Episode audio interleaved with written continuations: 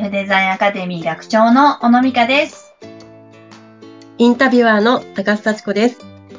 小野さん、6回目の配信となりました。はーい。今回もよろしくお願いいたします。よろしくお願いします。ご機嫌家族のポカポカレシピということで、まあ幸せな家族をね、生み出すためのレシピ、わかりやすく教えていただいております。はい今回のテーマはどういうことになりますか？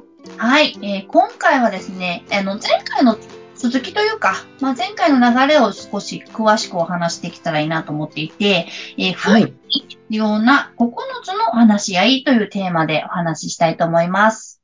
はい。まあ、前回ね、あの、話し合いをし続けるのって大事だよってお話伺ったんですけれども、はい。9つあるんですね。そうですね。まあ、主に、はい前回はその、夫婦ってね、やっぱ違う人間の共同生活だから、まあ、ずっとはい性格も価値観も違うんだよってお話をさせていただいたと思うんですけど、はい。その違いを感じるシーンっていうんですかね。はい。あの、それが、まあ、この9つに結構色濃く、えー出てくうん。るんですね。うん。うん。で、まあ、あの、この9つの違いをあらかじめ押さえておくと、その他の違いについてはそんなに気にならなかったりとか、まあ、こう許せたりすするっていう、うん、ものだったりする。はい。まずはこの9つうん。押さえておいていただきたいなというところですね。なるほど、わかりました。9つもっていうより、なんかこう、9つでうんいいんだっていう感じもしますけれども。そうですね。もうそこのツボだけ押さえておいてくださいっていう。はい。はいじゃあ。そのポイントを早速教えていただきましょはい。では、まず一つ目ですねう。。はい。は、えー住む家についてです。はい。はい。これはどういうことになるんでしょあの、これはまあ今現在住んでる家もそうですし、まあこれから自分がこうどういう暮らしがしたいのかっていうところの、えーまあ未来像みたいなものをですね、お話をしていただきたくて、うはい。うん。で、まあお勤めなんかだと、やっぱりその家がどこに、えーあるのかって結構お互いにとって大事な項目だったりしますよね、通勤時間のそうですねうん。はい。はい。あとは、こう、お互いがテレワークなんだとしたら、ちゃんとそのお仕事の空間が確保できるような、こう、家の使い方ができるのかどうかだったりとか、はい。うん。あと、その家という場所そのものが、お互いにとってどういう意味を持つ場所なのかっていうところもですね、あの、ぜひお話をしてほしくて、はい。で、こう、片方がですね、家というのはもう家族だけで、のんびり、安らぎをね感じる空間だという価値観でね、過ごしてきたとして。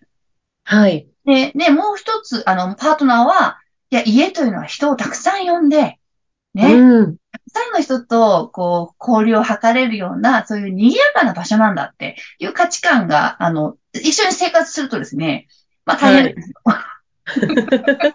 もうなんかちょっと、容易に想像つくと言いあ、ますか。そう、そう。もう全くやっぱりそこ、同じ家っていうことでも価値観違いますね。全然違います。家をどういう使い方をして育ってきたのかっていうことですよね。はい。なので、あの、まあ、お互いのこう、実家とかにね、足を踏み入れてみると、なんとなく、こう、その家というものをどういう場所として捉えているのかっていう温度感が分かったりはするんですけど、はいやっぱ。りご実家遠かったりとかね、あの、まあ、実家とのつながりも昔ほど、こう、濃くないというか、うん、離れている方も多かったりするので、まあ、あの、改めてね、二人で作っていく過程において、家というのはね、どういう過ごし方を、あの、する場所にするのかっていううんところの話し合いをぜひしていただきたいなと思います。はい。わかりました。それは大事ですね。あの、ホームなんでね、本当に。はい。じゃあ、二つ目は？はい。えー二つ目はね、お金ですね。やはり。ああ、うん。大事です。で、お金の話題で揉めるのっていうのはですね、使い方で揉めるんですね、大体。はい。なので、使い方の価値観についてお話をしていただきたいんですよ。はい。うん例えば、あの、コレクションをね、男性なんかはよくコレクションをしたりする、あの、方が多いですけど、あの、はいハマっている趣味とかに、こう、うん。プラモデルだったりとか、フィギュアだったりとか、ね、に、こう、お金を使う。で、それを、ね、パートナーは、なんでそんな無駄なものにお金使うんだと。で、イラッとしてってですね、そんなものに使うんだったら、家族のね、こういうものにお金使ってほしいんだけど、みたいな、そういうすれ違い、うん、が起こってきます。はい。あと、その、いくら以上のものを購入するときは、まあ、一言パートナーに声かけをするとか、うん。もう金額感もですね、全然違うんですよ。うん。うんまあ、ちょっとマナーと言いますかね。そうです、そうです。まあ、お互いの、こう、心地よい、そのね、あのーお金に関する使い方の共有をするとですね、例えばそれがね、5000円でも言ってほしいって人もいれば、ね、うん10万円ぐらいまで言わなくてもいいんじゃないっていう人もいると、あの、大変なんですね。そこもね、また、ただ、やっぱり一声かけるっていうのは大事ですね。そうなんです。やっぱりもう一人で生きてるわけではないので、うん。あの私たちのお金という感覚をどれだけあの共有できるかっていうことを、あの、お二人がやっぱり念頭に置くってことは大事ですね。はい。はい。そして三つ目は？はい。三つ目はですね、食べることについての会あはい。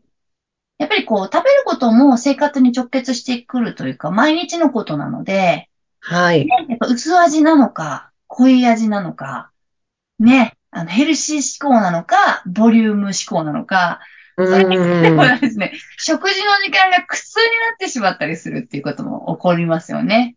うん。まあ、食の趣味が合えばね、それは一番いいですけれどもね。はい。そこはちょっとわからないですからね。うんあと、あと、外食に行きたい人なのか、お家でご飯が好きな人なのか、によってもね、あの、外食行きたいのに、いや、いいよいいよって言って、ずっとお家ご飯だと、こう、一歩が萎えていくみたいなこともね、起こりますうんうんうんね。はい。はい。なるほど。そして四つ目お願いします。どんどんいきますね。四つ目は、お仕事の価値観ですね。はい。やっぱ仕事ってこう、あのー家族と関わる時間以上に結構仕事の人たちと関わったりとか、まあ、お仕事をする時間って長くあると思うんですけど、やっぱりパートナーの仕事の内容はもちろんですが、えっと、どういう思いでその仕事をしているのかっていうところをですね、あの、共有していただきたいんですよね。はい。うん。そうすると、なんかこう、おのずと自分がじゃあそのパートナーがね、どういう思いで仕事をしてるのかっていうのが分かると、どういうサポートをしてあげたらいいんだろうかっていう発想になってくるんですよ。う。うんん。で、仕事のことは言っても分からないからみたいな方たちも多いんですけど、うん。うん。でも言っても分からないけど、どういう思いをし、ね、どういう思いで仕事してるのかっていうのは、業種関係なくあると思うので、はい。で、そこまあ、にそこをね知ることも大事ですよね。そうそうそう、そうなんですよ。で、知らないと不安になって、うな変んな。勘繰りをね、入れちゃったりとかして、うん全然そんな、本当は家族のためにめっちゃ頑張ってるのに、うん。変に疑われたりとか、不毛な喧嘩が起こってきたりします。はい。はい。これも大事ですね。大事なんです。そして五つ目、何でしょうか。はい。5つ目はですね、親御さんとの関わり方ですね。ああ、大事ですうねん。まあ、お互いの両親あってのね、あの、お二人っていうところだと思うんですけど、はい。こう教会では、こう、結婚という一文をですね、聖書の中から抜粋すると、はい。あの、人はその父母を離れて、えー夫、または妻と出会い、二人は一体となるっていう言葉があるんです。はい。で、これは、あの、二人は出会って一体となると前に、その父母を離れるっていう一文が入ってるんですよ。うん。うん。で、えっと、結婚というのはですね、お互いが、えー生まれ育った家から、えー独立を果たして、その独立を果たした二人が、新しく、えー生活を作っていくという行為ですよというのがこの一部に込められてるんですけど、はい。そこにですね、独立ができてない二人が一緒になってしまうと、あの、親の意図とか、親の意思みたいなものが夫婦の間に入ってきてしまうんですよ。うーん。で、本当は二人で決めなきゃいけないことを、うちの親はこう言ってるからとか、ねうん。親はこうやって反対してるからみたいな感じで、ねじ曲げられてしまうことが、まあ、はい。生活家族の間って結構多いんですね。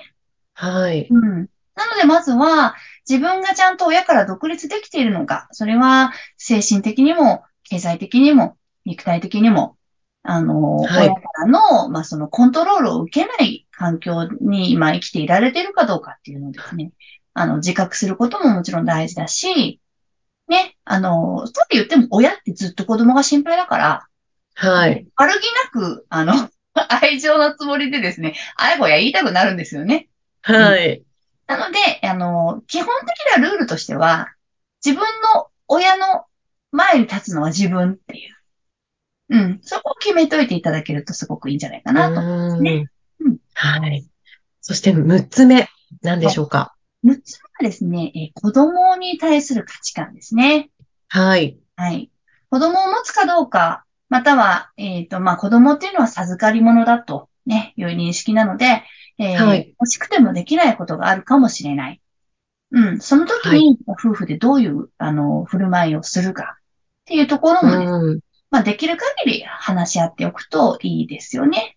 うん。うん、そうですね。うんこれも大事なことですね。はい。そして、7つ目。はい。もう、これも、あの、子供に直結する話でもあるんですけど、あの、性生活のお話をぜひしていただきたいはい。ですね。はい。はい。これは、あの、趣味思考はもちろんなんですけど、頻度とか、ねはい。関わり方についてやっぱり温度差があったりすると、はい。こう、しんどい生活、結婚生活になってしまうようなテーマなので、うん。はい。まあ、ちょっとこう話しづらいような内容でも、やっぱり一歩踏み込んで、こういったことも話しておくのが大事なんですね。まあ、いわばだって一生その人としかできないわけですから、あの、契約的にはですよ。はい。そうするとやっぱ工夫して楽しんでいくしかないっていう形になっていくわけなので、うんはい。まあ、もしくは今だとすごく性に対しても自由な夫婦というのもですね、あの、はいいらっしゃいますから、まあ、お互い満足ができないんであれば、じゃあ別の手をね、あの、夫婦に許そうじゃないかみたいなことも話し合いの一つとしてはですね、できるわけですよ。うん。はい。なので、まあ、そのサービスとしてね、そういう、こう、風俗のお店を活用したりとかっていうことを、うん。なんか夫婦で話し合うことができたらちょっと楽しくなりません？うん、なるほどね。後ろめたくさがなくなる。うん、うん、はいうん。そういうこともぜひ話し合っていただきたいなと思います。はい。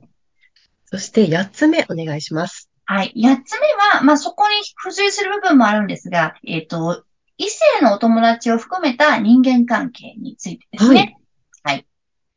例えばそのメールをするとか、電話をするとか、えーはい異性の方と二人で出かけるとか、そういうことって、まあ、起こりますよね。お仕事をやっていたりとかすると。まあ、ありますよね。うんうん。だからそこを、あの、どこまで自分は、あの、許容できるのかっていう。はい。うん。で、すごくやっぱり、あの、許容範囲がね、自分は狭いから、電話も嫌だし、メールも嫌だし、ね、うん。あの、電話帳からすべて一斉の名前は削除してほしいみたいな人もいるわけですよね。うん。まあね、でも、仕事する上でも、ちょっとやっぱり同性の方とだけ仕事していくっていうのも無理ですしね。そうそうそう。だからそこは、うんじゃあ仕事の相手だったら、まあ、あの、全然、そこは私は、まあ、本当は嫌だけど、許容します、みたいな。その線引きを決めておくっていうことがすごく大事で、はい。はい。で、うちの、うん私のパートナーはそういうことに対して許容範囲が広くないって思ってたら、はい。変わってくるわけですよね。あの、うん集合写真でも、あ、できるだけちょっと同性の横に立っとこうかなとか、うん。こう、変な誤解を与えないような振る舞いを、まあ自分が取れるようになるけど、若かったら平気でやっちゃいますよね。そうですね。まあ悪気がないから。そこも価値観がね、すごい悪気なく、そうですよね。なので、わそういうことかりましたについても、ぜひ話をしてほしいですね。はい。じゃあ最後になります。はい9つ目、何でしょうか？最後はですね、えー宗教とか、まあメンターとか、まあ自分がすごく慕っているもの、大事にしている考え方などについて、えーぜひ話をしてほしいですね。まあ平たく言うと、うん。溜まっているものみたいなものでもいいかもしれないです。う漫画ん。アイドル、ね、アニメ、うんまあいろいろありますよね。ありますね。はい。だから自分が楽しみとか心の拠り所としているようなものに、うん。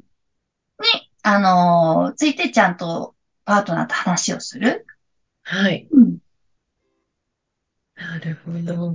いや、9つ伺いましたけれども、全部ね、うん。やっぱり大事なことだなっていうふうに改めてこう聞いてみると思いますね。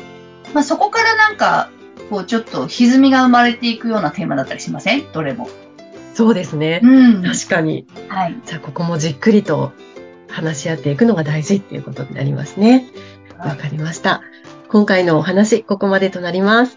小野さん、ありがとうございました。はい、ありがとうございます。